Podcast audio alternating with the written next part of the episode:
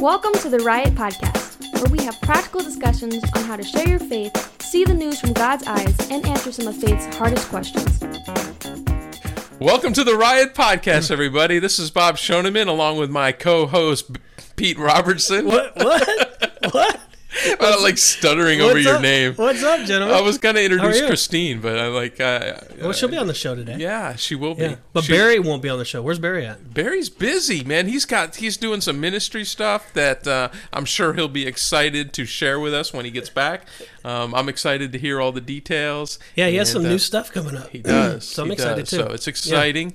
It, it's either that or he's taking care of his his 47 puppies. Yeah. So is if that, you, if is you that want, what the last count was? if you want to, no, I'm exaggerating a little bit. But hey, you know, if you're in the market for a puppy, we, you know, he's got some labs. He's got some. What are those little? he has a French bulldog. Thank you. That's Yeah. the little Frenchies. He's Yeah. got the little Frenchies. So don't go out and White steal one at gunpoint. Buy one. Yeah. Do it the right way. I yeah, mean, if you're listening to this and you're in the Florida area or even closer, for Georgia, They'll and whatever, yeah, They'll they'll, deliver. we'll bring it. We'll get I you. don't know if they'll deliver, but you can just reach out. out to us and we'll Pete will you. deliver it for you for a small thousand dollar charge Yeah, right. based on state. So yeah, depends on the gas. yeah. Speaking of going out of state, But you I went out in- of state. I was in Virginia last week. yeah, you did. What'd So you do? My, well, my in-laws are from, uh, are not from. They live in Williamsburg, Virginia. They are from there too. Um, and that's where my wife grew up. So we like to go back every summer and, and let Sammy spend some time with the grandparents. So we had a good time. Um, they're actually still there. They're flying home uh, the end of the week. Uh, but I went up there for a week and came back. What's But the I- weather like? I, it was hot. It, was, hot, like, but unlike Orlando, it, the, the mornings were cool. Yeah. So it was cool. I, I got to enjoy the mornings, and uh, man, I just love that area. Well, Pete, you know I'm a history buff. I love. I'm kind of a geek about some of that stuff, and uh, It's right there in the backyard. it's there. in the backyard. And Yeah. what's cool is uh, Sammy getting kind of interested in it and and eating some of that stuff up too. And my wife, eh, she'll be honest with you. She'll tell you that growing up in Williamsburg, she just didn't. Uh, I didn't appreciate the history that was Hmm. that was in her backyard. I mean, literally you know, Colonial Williamsburg is a five minute drive from from her house, the house that she grew up in. Um, Jamestown's right around about the same distance the other way, and so you got you got all that history there. And I it never I love going to CW Colonial Williamsburg and just just checking it out, walking down, seeing the governor's mansion and and the Capitol building. But uh, I did something this time with the girls that I'd never done before. I went to I went to Jamestown and uh, learn you know so i kind of know a little bit of the story of jamestown but uh, it was fascinating um, and sad at the same time kind of hearing the story you know a little bit about the jamestown and I mean, I, if you start talking about it, I'll yeah, remember. so I mean, you know, there was, you know, uh, they settled in in like 1609. It's the whole Pocahontas, you know, Pocahontas Yeah. has got that tie in there. Oh, yeah. But you know, so we're going through the artifacts in the museum there, and you know, they're talking about how they were just starving to death, and you know, they were started eating their dogs and their horses, and then even cannibalism and stuff. And it's just, I'm looking around and I look at Crystal and I go, what is, you know. Crystal's your wife. My wife. Well, I'm Yeah. like, what were they think? I mean, they're surrounded by the James River, which is full of fish. Hmm. You know, they're in the wilderness. There's deer everywhere. Uh, I'm like, how are these people starving to death? Hmm. You know, I mean, it just it didn't make any sense to me. And uh, reading through the history, you kind of go back and you, they sent so. How many of you have seen the Titanic? Right, they had first class and they had you know the lower class Right. and the stewage, the stewage, stewage. I Something. don't know, something Yeah. like that yeah. and but the top the first class was you know they're all like they they expect to be weighted on hand and foot it's the gentleman right Right. but they don't know how to do anything they're they they require their servants to bring their food and i think that's what that's what happened Hmm. so they settled jamestown with all these gentlemen uh, however you want to call it but they had no skills Hmm. they had no survival skills so they didn't know how to trap trap rabbits or kill deer or catch fish or so they just started starving Well, sometimes God uses famine to get our attention. Yeah, So sometimes he, did might be saying, "Hey, there's I'm cl- I'm sending a clear message. I'm the one that provides the food. I'm the one that helps." Thank And you for bringing that back to a biblical. Seriously, thing. seriously, No, good though. I mean, maybe what's happening is maybe all of that was around them. They were just blind because they weren't drawn upon the Lord. Maybe I don't They- know. Maybe there's a part of that. No, that, there's he truth. always wants the the. the I think there's a lot of truth to that, Yeah. and it just that's really what just hit me. Being there was what is first of all, what is wrong with you people? How are you starving to death in this environment? So You know, it's not maybe- like they're in the middle of the Sahara Desert or anything. Right. Hmm. They're surrounded by resources and they're starving to death. So I don't know. I It- always think there's a me. spiritual side to, to everything there. So who I think there was. What a difference. I mean, the two stories, and we won't get into it today, but the two stories between the difference between um, Jamestown and Plymouth Rock, you know, they're just, they're totally different. They were settled for different reasons, Hmm. different uh, outcomes, and, and uh, yeah, that's a show for another time right there. Right? Yeah, that's exciting. I mean, it's it's history. I love history, and I read history stuff all the time. And the way that I look at history is always through the biblical perspective. And so I've studied church history. It's so funny. I've studied it a lot, and I still feel like I don't know anything. Right. It's like the more that I open up or the more that I research, I still, I just don't know. You know, it's like I'm still learning. That's how I feel about the Bible, Pete. The more I know, the more I realize I don't know. I think that's always going to be the case. I mean, that's just. We're never going to get forward. there? You're never going to learn it all? One day when we get to heaven, we can ask the Lord all of those questions so and true. learn everything. It's so true, and it's really I think that's how God is too. It's like the, the the same exact thing. The more you know about Him, the more you realize you you don't know. Yeah. It's like we don't know what we don't know, right? when you're young, you have all the answers. Right. As I- you as I you learn, yeah. As you get older, you start realizing, um, Not so much. no, you really don't. I mean, to, to act like you have all the answers and to act like you know dogmatically everything. Oh, is, it's so true. on. When I was 18, I knew everything. so I just true. I just did a study yesterday on um, the that the Book of Revelations was not written in the year 95 that it wasn't a late writ that it was actually written before Caesar Nero invaded in AD 70 it was written in maybe 68 or so and as I was reading that and I was going through it and I was just studying all the things that possibly could be true that this was an early rite, it changes the whole interpretation of the book of Revelation. It changes everything because it could be talking about AD 70. It could be Nero could be the Antichrist. It could have been the destruction of the temple because it kept talking about how everything was at near, everything was close, it was always at hand. And so what is that talking about? That means that it's going to happen quick. That's the what this, you know, the study was showing. I don't know. I, I really got got confused, and I know there's people back there that probably know. I mean, if, if IB was listening, he's like, "No, that's not true. It's a later date." But uh," you know, Shout but, out to IB. But but it's but but seriously, I'm always learning. There's so much to learn, and it's like you know, it's like you take you take in certain things. You can you meditate on it a little bit. Uh, That's one of those things that doesn't divide us. That's one of those things that you know, it's no big deal. We can still take the truth that is said in the scripture in Revelation, and we can still grow from that and learn from it. Um, but it sure opened my eyes to seeing things maybe a little bit differently. And uh, it was fascinating. So anyway, talking about that. There you Wow. go. That's a whole just- nother show. We maybe. are lining up the topics for for shows. So, uh, you know, guys, I wanted to just kind of mention to you. We always do this at the end of the show, but I wanted to do it kind of at the beginning of the show today, just to give you a reminder. But we would uh, just really appreciate it if you would uh, subscribe to our, our Facebook channel. Um, uh, if you're watching us on on uh, or on YouTube, I apologize on YouTube. If you're watching us on Facebook, make sure you hit uh, hit like and share with your friends. Um, you know, just maybe it brings up a discussion topic, a way for you to kind of, hey, these nutty guys on uh, on this podcast, you guys should check this out. But it'll give you an opportunity to do that. But just share it. And uh, again, we always ask that you put put something in the comments. Tell us where you're from. Tell us something about the show that you liked. Give us a show idea for the future. Um, or you know, you can or you can respond to to Pete's uh, date dateline on res- on Rev- Revelations and and tell him where he's wrong or or right. So. But we would love to hear from you, and it's just a great way for us us to get some feedback. But it- Everybody likes to hear feedback, Well, right? yeah, we if, do too. If the Holy Spirit is moving in your heart and there's something that we say that will that touches your life, it's Yeah. going to touch somebody else's life. That's right. So share it and uh, and uh, share the love. Share the love. All right, let's get into today. All right. So, um, yeah, we've got we're gonna bring a, a, kind of a tough topic to light today, Pete. And uh, I think for a lot of people, they're gonna be like, "Whoa, you can't talk about that," but we're gonna talk about it anyway. And uh, we we believe this uh, that the Holy Spirit is going to help some people uh, today by bringing this topic to light. And uh, so uh, let me I'm gonna share the the show topic. Pete's gonna pray for us, and then we'll just jump right into it. So the show title is "Why Men and Women Struggle with Sexual Sin."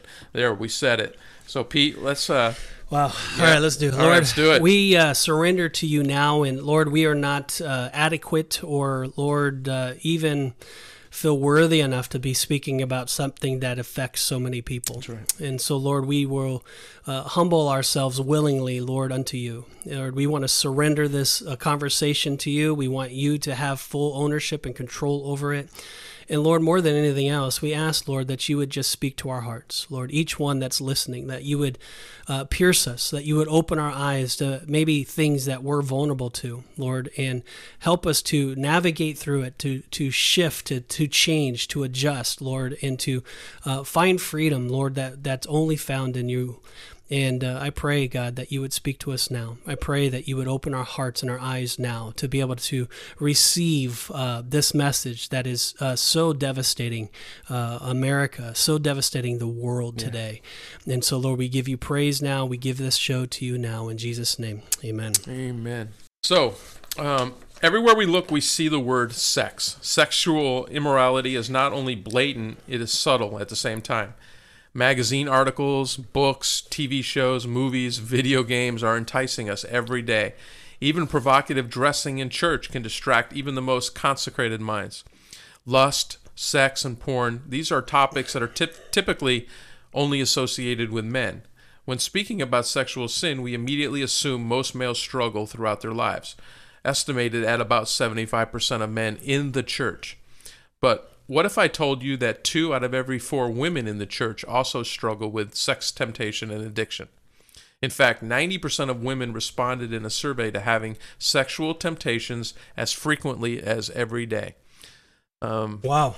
Yeah, so those numbers kind of blew me wow. away too when I was reading that. Wow, we pro- we're going to go into a lot more statistics, but I, as as we're just as I as we're going through this and we were trying to process this, there's this the statistics these numbers might be low. I mean when someone is asked if they're struggling with sexual sin most people especially if they're in the church they're going to shut down. They're not going to want to admit this. This is like one of those things that you just don't want to talk about and um, it's it's it's devastating um, the body of Christ, and not just that. The numbers are as high or, or equal as with the world that do not understand uh, the moral compass that the Bible gives, and and that are they're still falling into the temptation into what's happening.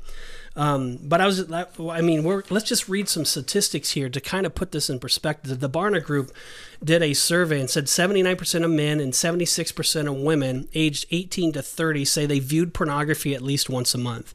In the same age group, 63% of the men and 21% of the women have viewed pornography seven times, several times a week.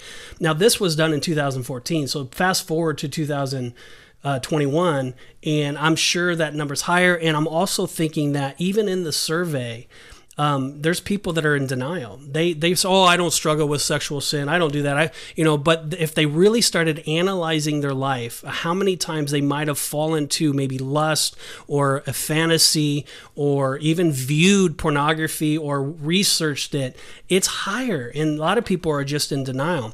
But out of that, 57% of the pastors admit to struggling with porn. That number I know is higher. Whoa, whoa, whoa, whoa! Say that again. They said 57. This is by the PureDesire.org they put this out, but 57% of pastors admit to struggling with porn. That's a higher number. That that's that's something that pastors can't share this with other people. How, who are the pastors going to? Hey guys, I'm sharing this. It's it's hard for them. Yeah. They don't. They need to have that accountability. But that's the number is hard. It's one of those things that Satan can use because the pastor can secretly, you know, hide it at times. It's one of those sins. He, if he's a drug addict or if he was an alcoholic or whatever, that's going to be noticeable. But this is one of those secret sins that that can get pastors. Here's another one: thirty percent of the pastors report they've had an affair or sexual encounter with somebody in their church. So I mean, it's it's if you look at how many pastors, if you watch the news and you look at how many pastors that have fallen and that are falling all the time, It's crazy. This is one of those sins that are just it's it's it's destroying the church. It's destroying the family. Um, I mean, Pete, go ahead. Yeah, I mean, just you saying that, you, you see it the headlines all the time, and every time it happens, you're like, how can you know how can that happen? But now it's almost like there's this hidden under this thing that nobody sees is going on. So you're reading these numbers, and like you said, I don't think it's gotten better in the last seven years. So you, you're probably right; those numbers are even worse. But man, that just what Ev- what a problem we have out there that needs to be addressed. everything is towards geared towards that. So, like perfect example, I was on, I was doing uh, researching. I was on Fox News the other day, and as I was going through, they had this picture of Britney Spears, and it says, and the title was something like "She outdid herself with a, a raunchy topless picture." See info in the bio or something like that. I, I don't know it. But in my past, I would get, I would struggle with that. That would have been a lure for me. That would have been a trigger for me that I would push, and then I would go into research it.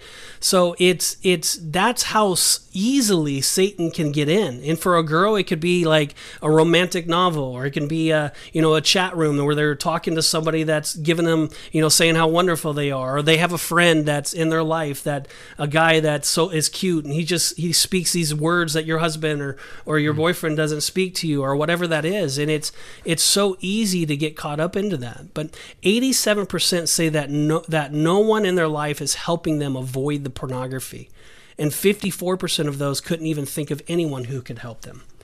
So think about that. 84% of people that are struggling with pornography do not d- there's nobody right now in their life that's helping them navigate through this. So they have nowhere to turn. No, and they don't go to the pastor because they probably think, "Oh, I don't want to, you know, share this with the pastor. I'm embarrassed. I don't want him to know. Oh, I've been serving in the church for 25 years. You know, He'll be shocked. Yeah, I mean, he's. gonna- I'm going to lose my position in the church, right?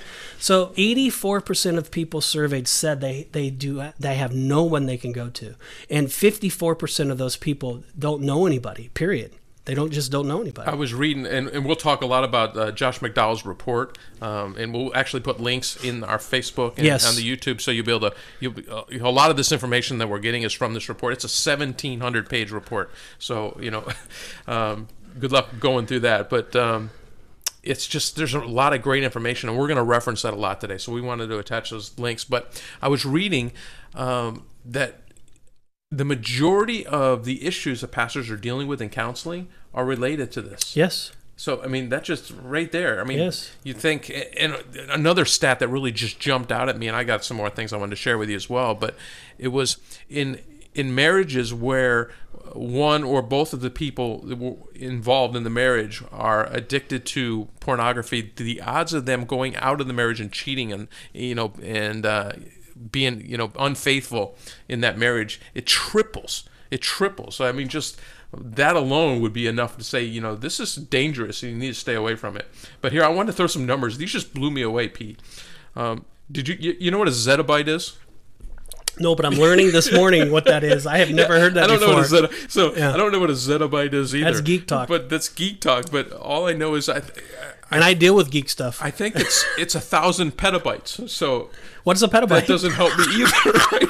So I'm like digging into it. But here, here's a way to put it into perspective. Um, and this is for tw- so uh, Josh McDowell did this report in 2018, but he's he's these are stats from 2016, and we know how technology expands. So this is in 2016.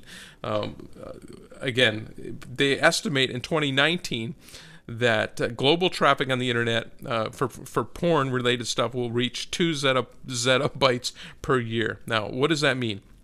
One zettabyte, listen to this, is equivalent to 36,000 years of high definition video. Did you hear that? That's amazing. 36,000 years. incomprehensible. In fact, it's equivalent to Netflix entire catalog being played. So there every movie that's on Netflix being played 3177 times in I think it was just 3 minutes. Oh my 3 gosh. minutes. That's insane. That's how much data and how much is going into it and how much of this is being dedicated to the to porn and to uh, the sexual the sex industry. And man it's just just crazy crazy numbers. And we could go on. I mean josh puts i mean he's got page after page after page of, of stats. And then he even more disturbing he goes into how much of this is being viewed by uh, kids. You? Yeah. and and it just oh it just makes you sick. And so he's just going through the numbers. But again we got we got to talk about this stuff. I mean it's not our kids are being exposed to this they're you know i was reading that it's like two-thirds of all kids at the age 12 have a cell phone Yeah. and anybody with a cell phone today has access to all of this Yeah. i mean they have access remember remember when we were kids and we had the Encyclopedia Britannica would come by. Yeah. I mean, we would have to, to do a research paper. We would go in and it would be like 27 books, and you'd have to pick the book with the right letter. And yeah, and that's how we would have to do reports. Yeah. But our kids today, and us as well, I'm not, just putting this on the kids, but our kids have access to all the information basically ever created, and a lot of that information includes um, porn and and just really dangerous stuff that at their fingertips in a fraction of a second. I mean, just go back 20 years ago. You know, I. What if you were trying to, you know, you're trying to download a picture? It would take, you know, three Yeah. minutes to download a Yeah, picture. Prodigy. It take forever. Prodigy, right? Yeah. You still have your Prodigy email address? I don't. I got rid of mine. But um, imagine just trying to load a download a picture back then. It would take forever. It was almost impossible. But now our kids have access to video on demand of anything they want to see. And uh, There was a survey uh, in this thing. The survey said that um, youth pastor after youth pastor um, did like a secret survey or something within the kids if they were exposed to um, pornography or watched pornography, seen pornography, all of that. And 100%, time after time after time, ages 12 to 21, these kids all 100% were saying that this, this they were 100%. 100%. yeah, they're being exposed to it. Hundred percent. So it's it's it's it's the danger. It's it's destroying uh, the world. It's destroying our moral compass. Um, and we're going to get into this maybe a little bit more, but it's it's absolutely devastating. Um, the the mental, the psyche, the the physical. Um, we could talk about how it destroys the body from the inside. Um, but mind. mind, everything. Did you have something else you were going to say? Yeah, I, I wanted to share one more stat because uh, you know some people might be thinking, well, this is a Christian podcast, and you know, the, yeah, the, you're talking about the world, and the problem's probably not as bad in the church. Nope, it's just as bad a I- war. man, these numbers just blew me away. So this is these are people who call themselves Christian. These are Christian men. Um, and so listen to these stats. Christian men who actively actively seek out pornography ages 13 to 18 these are our kids right 81% of our teenage kids 13 to 18 are Actively. actively seeking, seeking out. out. so that's not that oh they've come across it or seen it or popped up on their news feed whatever these are kids that are actively searching 81% and the numbers do go down a little bit as the ages go up which i guess makes sense because of, i think the technology. You know i heard it said in a, a pastor in the last couple weeks where he was talking to um, 20 somethings about pornography. And you know he pulled out his phone. He's like guys you know i'm not blame you didn't create this monster but i know you're you're stuck in it. And and so he was sharing these things. So in that in that age group 18 to 24 76% actively seek it out. 25 to 39 65% so you see numbers don't go down real fast. And then ages 39 to 60 almost half are seeking out pornography seeking it out. Again this isn't i mean i don't know anybody that hasn't been exposed to it hasn't seen it. I've seen it. Um, you, you can't you almost can't miss it. It's it's on billboards it's in magazines it's it pops up on your commercials and tv i was watching the olympics last night and beach volleyball comes on and you're like come on that's not pornography well I mean, these poor girls are like bouncing around half naked. Uh, I literally had to turn the channel. I mean, because it was distracting. And uh, you know, I saw some some people po- posting on Facebook about the difference in the, the outfits and you know what that means. And that's a whole nother show as well. But man, it's all around us. Is the point. And um, Pete was talking about triggers. You know, some things will, will set you off, and you know, we got to be careful. I know for me personally, it's you know uh, short shorts is that's a trigger. I got to be careful. I've got to I like Pete teaches me all the time. Point it, bounce your eyes. You know what they you know Job says. I, you know he can quote the verse for you, but. We've got to learn and i think the the way that i address it anyway and then we'll jump into this this story is uh, the way i address it is i try so hard to just focus. I say no jesus you know in jesus name no don't go to a bad place on that. And i like to think you know hey how can i share the gospel with that person? Does that person know you lord? And that's that's kind of how i kind of bring it back home. So it works for me. Try it. If it you know if you're if you're distracted when you see beautiful women walking down the street talking about full blown addiction. So there's people that watch or look at stuff once a week, maybe other week, once a month, maybe every six months or whatever, in the sexual perversion of it, but daily perversion or daily addiction. So the CIA put out something and they said about about 4 million people daily are using drugs in the United States. This is just the United States, about 4 million, compared to at least 40 million people that are watching porn daily in the United States. Just ju- try to try to just grasp that. So, yeah, men and women. This is this is men and women. So it's about forty percent women and sixty percent men. But this is about this is so four million are doing drugs and daily. Okay, this is high cord high addiction, and forty million regular users of porn. that's so, i mean that's like 12% of the population It's- is addicted on a daily basis daily basis. Wow. That's not talking about statistics of, of a monthly or weekly, because there's a lot of those users out there, but this is on a daily basis.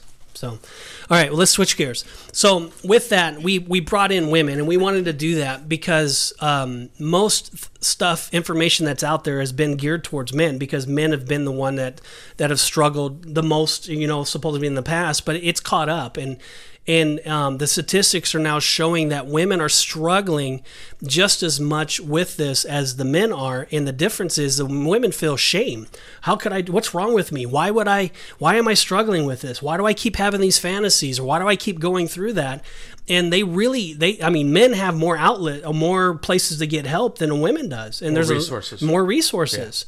And so um, we want to talk to the women today. And so we're going to kind of let's break down a story that we've read online and um, of a lady that was just sharing her heart, but her ministry now is to help these ladies um, that are struggling with this. And but in order to do it justice, I felt like it would be kind of weird if we read this story. very weird Yeah, so let's have a lady do that. And so we're going to have our producer Christine. Welcome, Christine, to the show. thank you christine Hi.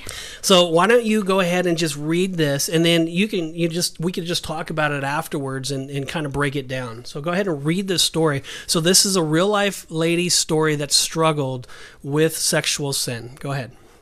First off, for women, the idea of emotional intimacy and sensuality can be a lot more tempting than a naked body. Like many who also struggle with lust and masturbation, I felt shame beyond imagination. Paul's aching question in Romans 7:24 put words to my feelings. Wretched man that I am, who will set me free from this body of death? I knew it was wrong and I wanted to stop, but I didn't know how to take hold of victory and be free from this habit. So I stayed silent. I kept my secret and vowed that I would take it to my grave. Unfortunately, we cannot hide our sins from the Lord Jesus Christ, as it says in Hebrews 4:13. As I got older, I became detest- Desensitized, desensitized to the Spirit's conviction, and my heart was hardened by the deceitfulness of sin. Shame took a backseat to realization. It's not that bad. It's not like I'm having actual sex. Borrowing from a culture that preached that masturbation was a good thing, I talked my way out of holiness and gave in to temptation. When someone would ask me how I was doing spiritually, I would lie. When someone asked me what I was doing in my room so much, I would lie. Dishonest, dishonesty allowed my secret sin to continue for years, expanding into other forms of sexual sin, and there was so much that I kept concealed. But one day, it all blew wide open, and I couldn't hide any more because of a holy, loving Father does, that does not allow his children to continue in deceit. Psalms 51 6 tells us, Behold, you desire truth in the innermost being, and in the hidden part of you will make me known wisdom. I began seeing a Christian counselor who helped women living in sexual sin, and I opened up to my family and friends. Gradually, facing my sin became less and less scary. I felt less and less alone. I found that many other women struggled with porn and masturbation. It wasn't just a guy's problem. It was affecting people I knew who had been struggling in silence for years, just like I had. Through open and honest conversations, the Lord showed me freedom I had never experienced before. Over time, with the help of my counselor and others, I became aware of certain triggers that led me toward temptation. Boredom, stress, and my monthly hormonal changes played a big part in that pattern I had lived in for many years. If I was experiencing any of those triggers, triggers, I knew I had to take great care to be prayerfully on guard against the enemy. Instead of letting myself lounge around, I tried to get up and do something to distract my mind, as Ephesians 5 14 through 17 says. If I got stressed, I put I had to put away my old coping mechanisms, Ephesians 4 22 through 24, and replace them with prayer and supplication with thanksgiving, Philippians 4 5 through 7. When I felt the hormones washing over me every month, I would remind myself that Jesus is Lord over all creation. I was created through him and for him. He is before all things, and in him all things hold together, including my physical body. Colossians 1 16 and 17. If he truly is the Lord of the universe, he could give me the grace to help in my monthly time of need. Hebrews 4:16. Wow. Hmm. Wow. That was awesome. Any thoughts on that, Christine or Bob? Well, the thing that jumped out to me was the shame part of it that she felt she felt shame and that's why she had nothing but to do nothing to do but to hide it in fact she says she's going to take it to her take it to her grave and i man i think not just sexual sin, but I think all sin it works that way. I mean, it's just just it's it's a vicious cycle. And especially with sexual sin i think people get into it and there's a there's a shame. And then because shame drives you to sexual sin it's a vicious circle it just or cycle that just keeps going back and forth and you just get deeper and deeper and deeper until like she said that she just woke up and one day that uh, you know i need to get out of this. I need to get help yeah. And I think there's just millions and millions of people that are that are in this boat right now and i'm sure a lot of our listeners are are in this in this boat right now and they just don't know how to get out she mentioned um, that towards the end she finally realized there was triggers that was causing her yeah. to fall into that and um, what porn is or to fall into sexual sin it is it is a substance or something to fill a void and so if there's something in our lives where we're struggling or where there's a emptiness or where there's a lack of something, we then fill this with a, a, a, a, an addiction. We fill this with something to help fill that void, to help us be numb to whatever we're experiencing. So if it was boredom, it gives us entertainment. It brings arousal. It brings a, a, a quick fix, a quick hit, you know, sort of speak, like addictions. Um, triggers are something that um, sometimes you need help walking through. So like with a spouse to help you, or it's something to really really help bring to light when you're struggling. So, um, with her, it was stress, monthly hormonal changes. Um, she started to realize that every time she started going through that, when she was bored or when she had that, she would then fall to the temptation to do some sort of sexual sin. And um, and so like for my life, a trigger, um, perfect. I'll just use what happened with me yesterday. So we were finishing up the study of this show, and uh, we did a lot of deep dives on this. We've done a lot of research to make sure that we were well equipped today. But by doing that, Satan was trying to intervene. There was a, a topic that was in one of the research papers that we were reading, and I and I researched it, and it was one of these porn ladies that was in it. I had to get off it right away, but the temptation was there. It was there. And then towards the end, one of my triggers that I've found is as the end of the day, it's usually around three or four in the afternoon. Um, I would I would get um, I guess I get tired. My mind gets tired, and then it just starts racing. And so one of the I've learned that that's a trigger. And so sometimes my searches after that might not be um, good. And so I've learned to get up from my t- my my chair. I walk away from the computer.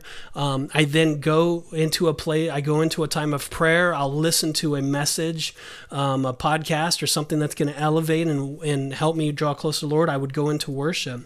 And and yesterday that's what I did. Yesterday I went to my room, I opened up my blinds, I looked out the window, and uh, I turned on some um, messages, and I just spent time with the Lord. But if I did not do that, I would have fallen like this lady fall. And so if you're listening to this, um, this is a huge. She really, she killed it. She nailed it here, and um, and we need to be honest with ourselves. You need to be honest with yourself. You need to ask yourself what are triggers. Ask yourselves what emotion am I feeling in this moment? Why am I being triggered? Why am I trying to return to old habits? Why do I feel powerless against my current challenge that I would need to self medicate to help myself?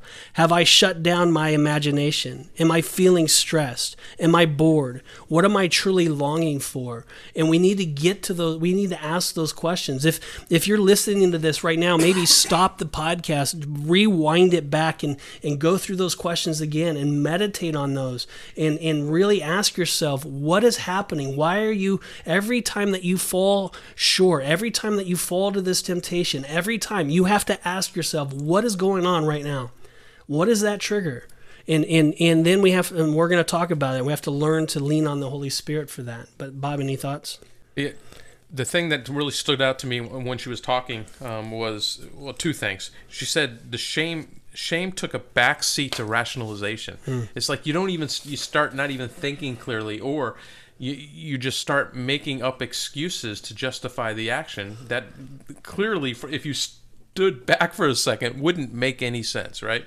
And then the other thing that's that I circled and it kind of really stood out to me was that you just you need to distract your mind. Yep. when when those triggers happen you need to do something you need to change something. You need to distract your mind. Go running you know go grab a book or go get just do get up go to your room and listen to worship service. Yeah. do something to distract your mind and get away from those triggers. But like you just said if you don't recognize those triggers it's going to be too late. You're already going to be into it. So, well, perfect example. Us guys struggle, and girls struggle with this is too. When they when guys are half naked at the beach and, and they have great abs and, and so forth, and so they're emotionally charged when. So, like when that. you're at the beach, of course, are staring that's, at that's you. It. Yeah, yeah. But with us guys, there's a lot of girls that wear bikinis or g strings or different things, and when we're at the beach what we do, and again, this is part of my trigger, and so I've learned. So when we go, we're looking for the family section. That's good. and so we're looking for who could we set up camp where there's more kids and there's more people. We're not, um, we're not looking for who are the hottest girls that are here, or or you know where are the the hunks at, right? We're we're we're navigating on purpose to put ourselves in a position. But let's say, for instance, that all of a sudden one of these these people walk by us we acknowledge, hey, that's in front of me right now. I'm I'm actually seeing that. and it is pretty and i want to stare at that but i know that that's not the healthiest and best choice. That's right. And so as job taught us is that we bounce our eyes. We we we trick we we recognize that's a trigger. We recognize that that's not what god wants. It's going to quench the spirit. That's going to hurt our relationship with the lord. It's going to hurt our testimony. It's going to hinder our intimacy with our wife. It's going to hinder our intimacy with our husband. It's going to cause damage in my mind and mental. It's going to cause damage within my body and eat away at it. It is not healthy. Psychology says that. So because I now believe all that, but more importantly, I want to please God, I'm going to bounce my eyes and I'm now going to change the subject. I'm now going to distract myself. I'm now going to change the subject and talk about other things that get my mind off of that. And so that's in everything that we do. We have to just learn to consistently do that over and over and over again. We have to take one bad habit and replace it with one good habit. And once we start doing that over time, it's just a natural thing. It, it is extremely hard at first. It is, it is virtually impossible without the Holy Spirit's help. You have to plead with the Holy Spirit to get you through it. But it is possible, and there is hope here. Josh has an analogy in, in, in the research, and he, he, puts it like this He's like, it's like putting a, a, a satellite into orbit It's really hard work at first. You got to get it on that rocket, it takes all kinds of energy to get it to get it off the Earth and into the atmosphere and into orbit. But once you get there and you get into orbit, it's very easy to, to stay there. You know, it takes a lot less effort to keep it there. But that first part, man, it's tough to get started. So um, we want to give some people some solutions, right? Yeah, so let's get into our, our the next point. So there's two main questions that we want to help answer. So why am I consistently falling to sexual temptation? And what is going wrong? And and so we're going to give kind of five areas of why that's happening. What's what's taking place um, right now? So um, I'll go ahead and just read the first one. It's it's a lack of prayer life that will cause you to fall to sex, sexual temptation. So if um, if you really examine your life, if you are addicted to porn, if you are addicted to fantasy, um, you know, girls are more about the emotion, more about the fantasy. Guys are more about the physical. Girls do like the physicals as well, but if you have these these areas of shortcoming, and you're consistently falling into them, I would bet a billion dollars that your prayer life is not where it needs to be. And um, when Paul said it, that to pray without ceasing, what he was saying is that he always had an attitude of prayer. He was in constant communion with the Father and um, and it, not necessarily like always praying for themselves. The Bible says the prayer of a righteous availeth much, but he was always thinking about praying for other people as well. Always bringing everything, capture, capturing our thoughts, captivate, cap, um, surrendering everything over to God in prayer as you were going through life. Um, prayer life is essential.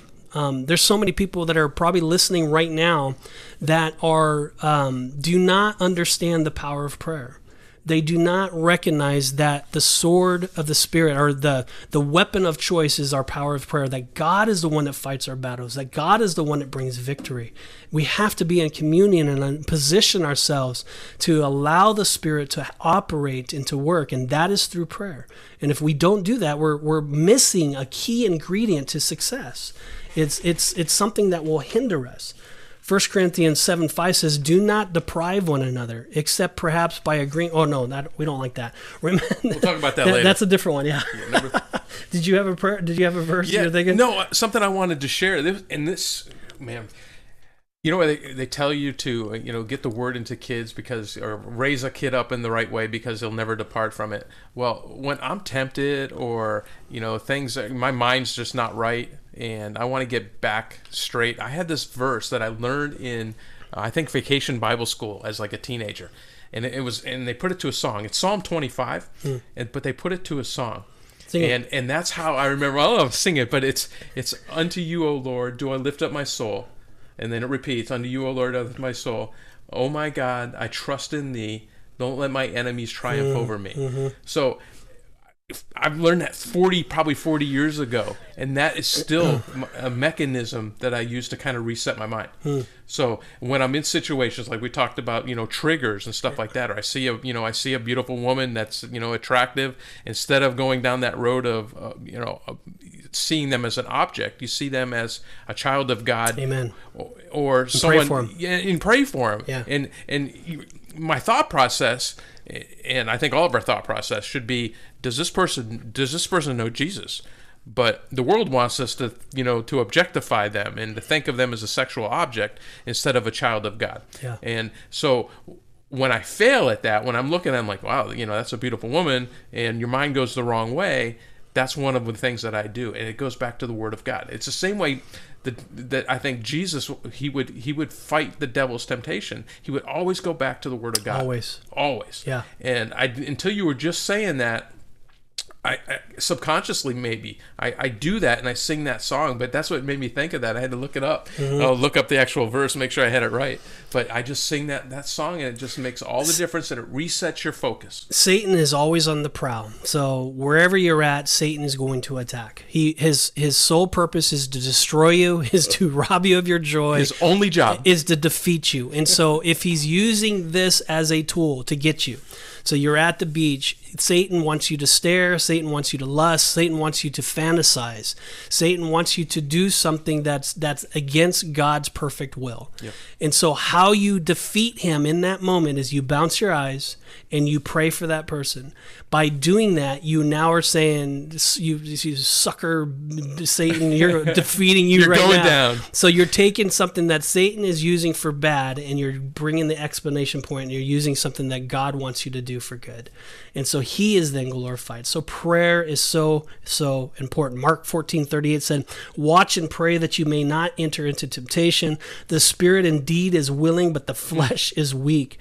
The disciples failed to the temptation because they did not pray like Jesus. So good, and honestly, that that leads right into number two, Pete. And number two is you have to you have to learn how to crucify your flesh in prayer, or lean on, or lean on the Holy Spirit for help. What does that mean? what does it mean? It means, to me, it means thinking of eternal things, focusing on eternal things, not things that are temporal and, and earthly and worldly. It's um, putting God's will ahead of mine. You know, the Lord's prayer, right? It's like may may Your will be done on earth as it is in heaven. You know, it's it's looking. Will this please God? Does this glorify God? What is when I say crucify? What am I saying? Kill, destroy. You're absolutely. Yeah. You're saying crucify is to absolutely destroy it, to completely get rid of it. Okay, so in our flesh, we have we have habits that are bad. So if we are looking at porn constantly on our our phones, we might need to crucify that. If we are watching porn on our computers, we might need to crucify that. If we are watching porn or uh, sensual shows on TV, we might need to crucify that. So that's what it's saying. You have not learned how to crucify your flesh. And so when the temptation's coming, and if that's the lure, then by prayer, there's no way you could do that on your own. So this is the difference between the world's methods and God's method. God always wins. God's way will always claim victory. The world's way will will take you from one substance to another substance. the world's way will help you in one area, and then you'll find something else that you're leaning on or You're depending still upon. substituting, but yeah, God's way sets you free once and for all. that's good. And so you have to learn, you have to tell yourself, what is it that I need to crucify? What is causing me to stumble right now that I need to take out? I need to completely get rid of it. And I need to ask God to help get me through that. And that means blood, sweat, and tears sometimes. That means going through detox. That means going through a time of suffering and surrounding yourself with right people to get you through it because you can't do it on your own. Other people to hold your arms up, other people to to pray with you in the power of God. But I'm telling you, if in your heart you say enough, I'm done with this, and you surround yourself with God-fearing people that will help navigate and pray with you, you can have victory here. But you have to crucify. I remember the day I crucified things in my life. You have to crucify. It sucks. but with the Holy Spirit's help, you can navigate and get through this. I think what Pete's saying here is, you know, you may have to get rid of your smartphone for a time, get a dumb phone, right? You may have to unsubscribe to Netflix. You may, I mean, you may have to get rid of the internet, or uh, you know, op- don't have access to internet where you don't have accountability, you know, close to you. Um, and you know, there's and there's there's other resources and and some things you can do. I know Pete was we were talking about um, like software programs and Covenant things like, Eyes. Yeah, yeah, yeah, Yeah. Stuff. I mean, there's there's things out there that can help you. we'll have resources online for but you. depending but depending on where you're at, uh, you know, in this, you may have to make some really really hard decisions and and and do without. That's what I think Pete's trying to tell you about with killing, you know, destroying the flesh and and destroying these things. Well, Colossians 3 5 6 says, Put to death, therefore, what is earthly in you. Put to death. well, there you go.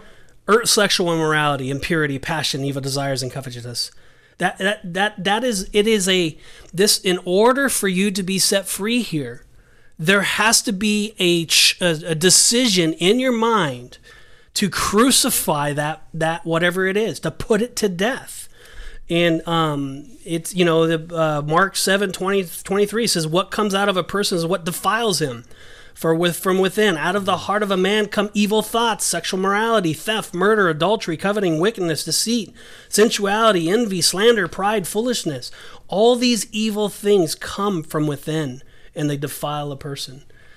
And so it's it's in all of us. It's, it's we're sitting here uh, not we we have Bob and I are still working through this process. We we we're not we're not coming and say, hey, we're the experts here. We we figured this out, but we have learned that there's a way through this. And that is by the power of the Holy Spirit. And that is by us making decisions. Before I leave my house and go to the beach, I have to make a decision that I'm going to be pure and holy. Before I wake up and go to work today, I have to make a decision in my heart to be holy, to crucify my flesh, to take thought those captive, those, those thoughts that are negative and that are going to bring me down. And so it's it's a big deal. I mean, this is this is something that if you're lacking prayer life and you're not praying for these people and you're looking at it and you're not crucifying and you're not putting yourself in the position for success, you're in trouble. Yeah, and Pete, we, we talked about this earlier. It's this is a lifelong thing. I mean, this Yes. isn't. You can't just say, "Okay, I'm I'm not gonna I'm not gonna lust anymore," and then it's gone. It, it just doesn't work that way. It's a lot like sanctification, where you know you you've con- constantly work on it. No, will it get easier if you do? You know, you, you're following these these tips that we're giving you, and and your walk with with Jesus is getting closer and closer. Absolutely, but it's never going to be totally. I mean, Satan's just not going to give up. He's not going to say, "Oh, I forget it." You know, he he's got there. I'm just going to leave him alone now. That's that's not going to happen. That, Do- that's not his job. do whatever it takes to learn how to walk in the Holy Spirit. Surround yourself, read, talk to people, learn how to walk in the Spirit, to crucify and to live in victory. And the next one is is um, if you're single and uh, you have the urge for sex, you need to pray that God brings you a, a person to get married. That's right. I mean, that's that's. I mean, surround yourself with people that will hold that and pray for you and be there. Um, you have to put boundaries. You're going to have to run from those sexual temptations. Um, someone asked me, "Is masturbation wrong?" Well, I always ask the person, when, if you're masturbating, what are you thinking about? Are you lusting? Are you fantasizing? Are you looking at porn? Are you doing something? If you're doing that, then yes, the answer is masturbation is wrong. But if there's something, I guess there could be people that could do it without. I don't know. I'm just saying. I'm just saying if it's causing you to do those things, then yes. But from a set from a from a person that's single, the temptation to do that is a lot greater because they don't have the access to sex. And and and the reason why some marriages mess up is because the the woman gets home or the wife the husband gets home and they're tired and they don't want to have sex. They just they don't want to deal with it. They're just I'm not tonight, honey, and they just they lack that. And so the one spouse or the other is going to need it. And so they need to learn that they have to work at sex. Sometimes it's it's you got to put the time in. You got to put the effort in. And in in a lot of marriages are like so angry with each other or they're mad at each other or they're just there's such an imbalance in their life that they just stop that sex part life and they stop the consistency. And if you're stopping the consistency and they're used to having consistent sex or they don't feel loved or they don't feel valued, then they're going to start looking for other places. So if you're a follower of Christ and you're in a relationship that there is a bad sex life, that needs to be corrected. That needs to be fixed. You need to get help. You need to get to a counselor. You need to work through that because that is going to be a trap that Satan can use. That's good, Pete. I think this is where that First Corinthians seven five comes in. He says, if you if you are married, you need to have consistent sex with your spouse. If you are unmarried and you burn with passion, you must refer to point one, which is to pray consistently. Consistently. So th- this isn't. I'm not reading the verse actually. This is uh, just our commentary on it. Yeah. But as you gain self control, you will also be prepared for marriage. So if you have a strong sexual desire, you should be open to marriage. You shouldn't seek marriage just to have sex, however, but your sexual passion is a sign that you should be looking for a partner to marry. And back to the to the marriage Pete, where you were talking about that earlier. I heard a pastor say this one time. He goes, You know, no man is ever going to die from not having sex, and no woman is ever going to die from not having sex, but a marriage certainly will die. Absolutely. It's the glue that holds the marriage together. Absolutely. You know, it's that one thing that you share with that person that you don't share with anybody else on the wor- in the world, and it's really, really important for a healthy marriage. for for older I- like I have my wife and I have not don't have a lot of that that sexual whatever anymore, right? But I but you have to work at it. So we have to say yes, we know it's healthy, we know we need to come together, we know we need to do this, and so you have to work at it. But I always tell people listen, the backyard is huge. There's so many things that you can explore together as a as a married couple. Don't don't limit what you can do within the sexual in the bedroom. And and a lot of people, well, can I do this or can I do this or can, maybe we'll do another show on all of that. But there's there's so many th- ways to get creative. There's so many things that you can do with your spouse and and to create excitement and to create fun and and within the marriage bed and file. So if you're lacking sex, if you're lacking that, you're you're susceptible to temptation to go elsewhere. And so that's just a warning sign. And so if that's you and there's issues, maybe you're saying, "No, that's not me. We're perfectly fine, but these other issues are it." Well, maybe that's it. But this could be one of the issues. All right, let's go on to the next one. All right, number 4, tolerating and not fleeing sexual temptation will cause you to to, to fall. Give us an example, Bob. Yeah, so I, well, it, this is not mine. So Josh tells a story. Are you sure? yeah, I'm not Oh, going to okay. steal it. No. okay, okay. Uh, well, we're going to give them the links. They're going to probably Oh, yeah. see it. But it, it, in his report, he gives a gives a story that I think is a great analogy. Uh, he he talks about this very wealthy woman who is hiring a chauffeur to drive her your- her beautiful Rolls Royce around. Right. So he she gets it down to the final three uh, chauffeurs, brings them all to the house, shows them the driveway and the car and the house and all that stuff. And um, th- she she's interviewing the first the first chauffeur, and she's like, "So how close do you think you can get to this brick wall without damaging my beautiful Rolls Royce?" and the guy's like, I, "I could probably get you know a foot away, and, and you know it'll be it'll be fine." Uh, so she moves on to the next the next guy and and and asks him the same question and he's like, I think I could get it to about six inches of this brick wall without doing any damage to your Rolls Royce. So she's like, okay, and then she interviews the third guy, and the third where's gu- possible. and the third the third chauffeur third chauffeur says, yeah, I don't know how close I could get to that brick wall without damaging it, but I'm because I respect your your Rolls Royce, I'm not going to get it anywhere near that brick wall. I'm going to make sure that uh, your Rolls Royce is kept safe. So guess who she hired? Yeah. yeah, yeah. She hired the, the third one, and there's so much truth to that. It's so so many of us, I- you know, maybe it's our ego, or you know, w- you know, we think higher of ourselves than we ought to, but we're like, you know, I can I can play around with this, or I can I can test this, or I can sample this without it without it burning me, right?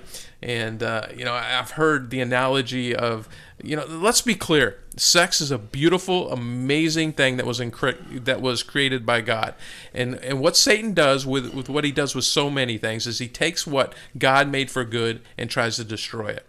And in so many ways, and I- the the analogy of a, of a of a fire. Everybody loves sitting by a campfire and telling stories, or you know, sitting in their living room by a fireplace and enjoying the enjoying the fire. But if that fire gets out of where it's intended um, to be, it becomes dangerous. If you put it in the middle of the house, it's going to burn your house down. If you put it in, you take it out of the campfire and put it in the woods, it's going to destroy the the forest. It's going to kill and destroy. And uh, sex is kind of the same way in a, in a, in a lot of ways. If you take it out of what it was designed for, for the for the marriage of a man and a woman, in in in, a, in that relationship, and and you pervert it or you change it and you use it for where it's not desired, not meant to be, it will kill and destroy. So. the, the with the sexual temptation, the Bible is very clear that we should avoid it whenever possible. We we should go out of our way to stay away from the, brick wall. The brick wall. It just as far as we can get away, we do that. What we look at directly affects our desires. Matthew 6, 22 through 23, 3 says that. If we are looking at someone that's cute and we're we're flirting with them and that is making us feel good that's going to cause there to be problem if we're looking at something online and and it's help filling a void that we have in our life and it's not of god then we have a problem. Um, we have to run from it. One reason many people keep falling to sexual passion is they are providing the flesh flesh with too much fuel. They're they're just constantly keep it's like the fire's supposed to be in the pit. The fire isn't supposed to be outside the pit stop adding fuel to it. Leave it to where it's at. Be content with what you have. Their sinful sexual passions keep burning so brightly because they are tolerating sexual temptation in their life. They like the way it looks sometimes. Like woo look at the fire. It's nice and big. And they like the temptation. They like the feeling.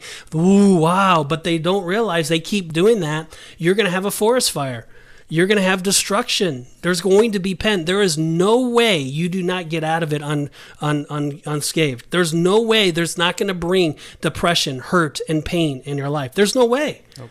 There's no way. There's a story that I had when I, I, I did the chat thing with a girl one time, and she was emotionally uh, charged, and that's what helped her, right? And she did it, and I fell into the trap, right? Well, somebody at my office found that chat, and they gave it to a pastor friend of mine, and he called me out. And I was like, whoa, dude, it started out as innocent and I just fell into it. And it was a temptation that this lady needed to have whatever and it just blew, blew up. But it got back. I got scathed. I got burned. You got burned. And it caused pain. So there's nothing you can do to think that this is going to be okay. We have to run from the temptation. There's got to be something in your mind that that says I need to fall on my my uh, on my knees. I need to be in prayer, and I need to ask God and the Holy Spirit to get me through that. You know, first First Corinthians six eighteen says, "Flee from sexual morality. Every other sin a person commits is outside the body, but the sexual immoral, immoral person, this is against his whole body." And our body is the temple. And if it's the temple, we do not want to defile the temple of God by being sexual perversion. So that's that's kind of that take. Any thoughts? You want to go on to the next one? Yeah, let's. I know we're running a little long. Let's jump into number five. minimize your mind. Uh, minimize in your mind the seriousness of sexual sin. By doing this, you also minimize the blessing of self-control. Well, this kind of goes back to what we were saying is if we wake up in the morning and we do not take this seriously. If this is a if if I was a foodaholic, okay, and I had problems with temptation for food, and I did not put myself in a position to not go into the kitchen all the time or to eat the ding dongs or eat the things, then I'm a glutton and then I'm just in a bad habit and I'm just going to be miserable because I'm eating so much and so forth. Not to say that I don't struggle with it at times, I do. Um, but the same thing goes with sexual sin. The same thing goes with everything. We have to tell ourselves and, and commit our day to the Lord and to surrender to him and to and to bask in his glory and to meditate on his truth and to spend that time in the word in order for us to have victory here. And if we don't take this seriously, if we don't say to ourselves, I have a problem with sexual sin, I have a problem with the temptation, I have a problem with doing, if we don't tell ourselves this, then we're not going to prepare ourselves properly. We're not going to put on the full armor of God to battle this today. And if we go, if you're going into a battle without a plan, you're going to lose. We have to know the plan. The plan is okay, if this temptation happens, I'm going to surrender to the God. I'm going to I'm going to pray. I'm going to meditate on truth. I'm going to distract myself. I'm going to be honest with myself and not continue to lie to myself that I got it under control. You don't. Stop you you haven't figured it out. You need your help. You need help with the Holy Spirit, and and the byproduct of that is the blessing that comes. Oh my gosh, it, the the feeling you get when you've been set free the feeling of victory when you've you've said no to the temptation, you've turned from their wicked way, and you followed Jesus and you basked in His glory and you worshipped Him, as Bob said. You you meditate on a on a scripture. I meditate on a song. You you you do that. God gives you that victory. God gives you that freedom. God sets you free. He fills you with abundance of joy it just it brings it just brings revival within your heart. It just brings change. It just brings everything. The the reward is huge. Don't minimize that. It is it is so important to to have a plan to to attack it face on but don't attack it on your own. Surround yourself with people. Surround yourself with learning the holy spirit and the power of the holy spirit. And don't don't lose sight of the victory. Don't lose sight of the blessing so here's the good news. It, if you're a child of God, if you if if the Holy Spirit is residing in you because you've asked Jesus to be your Lord and Savior, um, let me share this. This is one of my favorite verses in the entire Bible. It's 2 Timothy 1 7. It says, For God gave us a spirit of fear, uh, not of fear, but of power, love, and self control. Pete is 100% right. You cannot do it by yourself. Mm. But with the Holy Spirit, but Jesus, you can, Yeah. you can do it. So Pete, you know, maybe there's somebody that stumbled onto the show and they're they're listening to this and they're they're stuck in this sin or maybe some other sin and they're hearing about this self control and this Holy Spirit and this is all just new to them. You know, um, what would you say to those people? Well, 1 Corinthians 10:13 says, "No temptation has overtaken you that is not not common to man, but God is faithful, and he will not let you be tempted beyond your ability. But with the temptation, he will also provide the way of escape, that you may be able to endure it." And so if you're listening today and, and, and you heard this message and your heart was pricked, I pray that you would um, repent. I pray that you would say, you know what, Lord, I need your help. I pray that you would do the hard things that are necessary so that you can have victory here. Your marriage is worth it. Your relationship with the Lord is worth it. Um, to fall short here continually when there's a hand ready to help you, when God is there saying, I am here to give you victory, is foolishness.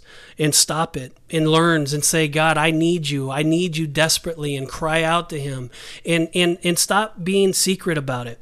I think that if you're struggling with this, you need to find a friend you could talk to about. You need to let somebody know that you trust that can bring this before the Lord with you and hold you accountable. You know, that whole 12 step program thing, the Sexual Anonymous is out there, but um, it's something that you need to surround yourself with Bible believing people that to, to help you get through that. And so, if that's you, I pray that that you would just uh, take this seriously. Don't minimize this. Um, once is not okay. So if you only did it once, well, it's not okay. It's it's it's just you got to let yourself know that this is you need to pursue. Capture your thoughts. Don't fantasize. Don't do that. And if you're listening today and you just you don't know Jesus or you just don't know how to um, have victory here, I pray that you would just surrender your heart to the Lord. I pray that you would you would just ask Him into your life. I pray that you would say, God, get, help me have victory, Lord. Help me to be uh, saved. Help me to have a relationship with You that's that's intimate, that's alive, so that I can have victory here if you're if you're listening and you're not you're not a follower of Jesus and you're trying to do this on your own, you're you're it's not it's pointless. It's it's futile. It's not going to happen. You have to have Jesus in your heart to help you get through this. You have to cry out to him. And so if that's you, just pray in your heart, Lord Jesus, forgive me of my sins. Lord, forgive me of my stupidity. I recognize that this is a sin that has control over my life. I do not want it any longer, Lord. I want to surrender it to you. I want victory in this. And I know, Lord, that only by your son that I can have that. And I plead this now with you. I surrender this now with you, Lord. I want you only in my life. And I ask for forgiveness, and I give this to you now. And so, if that's you, and I, I, I, pray that you prayed that, and I pray that you, after this this show, you meditate on God's truth, that you meditate on His Word here. Open your Bible, turn to John, read it, read the Scripture, find a healthy body, uh, church, and if you have trouble finding that, contact us. We'll connect you uh, at riotpodcast.co. If you did give your life to the Lord, we love to hear from you. Go to Riot Podcast at the top. There's a next steps. Um, or no, it's a no God button and click on no but God and go down there and, and say, yes, I gave my life to the Lord and fill that out. And we would love to get in contact with you, get you some materials and make sure that we're on your side. We'll also be able to get you the material and Bob will tell us a little bit about that. Now. Yeah, please check out the comments section of, of YouTube and the comments section of, of uh, Facebook. We will put links there. Our amazing staff will uh, get those in there for you so that uh, you can uh, check out these resources. Uh, again, we, we kind of jokingly uh, mentioned it earlier. Be careful what you search for uh, when you, especially you're looking you're looking for help and you can you know go down a, a rabbit hole in a hurry. So be very careful how you do that. Um, but we will put some links in here to some um, amazing material that will it, it it, it shows the need, but it also gives you some help, and uh, that that's really really important. Um, unfortunately, there's a lot of people out there that don't think that this is even a problem, and uh, I think he's uh, Josh spends a lot of time showing us and showing the world that th- there, there's a big problem here, and it's you know it's it's not what it seems. There's a there's a lot of stuff going on um, with pornography behind the scenes, and, and what it does to your mind, what it does to your relationship with your spouse, what it does to your relationship with other other people. And uh, this is a huge problem in our church and uh, you know, Big C Church and in Little Yeah, C Church. absolutely. it's a it's a huge issue. And um, you know, if we're going to reach the, this world for for Jesus, this is something that needs to be addressed. So we love you guys. We uh, uh, just, man, we just appreciate you so much. Thanks for listening to the show uh, on YouTube. Thanks for watching the show. And again, check out the comments for the links, and please share with us what what what really resonated with you, or you know where you're where you're watching us from. Man, we just love to hear that stuff, and uh, you know we're geeks for that kind of stuff. So, so we'd love to hear that. Thank you, team. Thank All you, staff. We love you guys. We'll see you next week. All right, be blessed. This has been the Riot Podcast. If you liked what you heard today, please feel free to leave a comment and share it with your friends. See you back here next week for another episode of the Riot Podcast.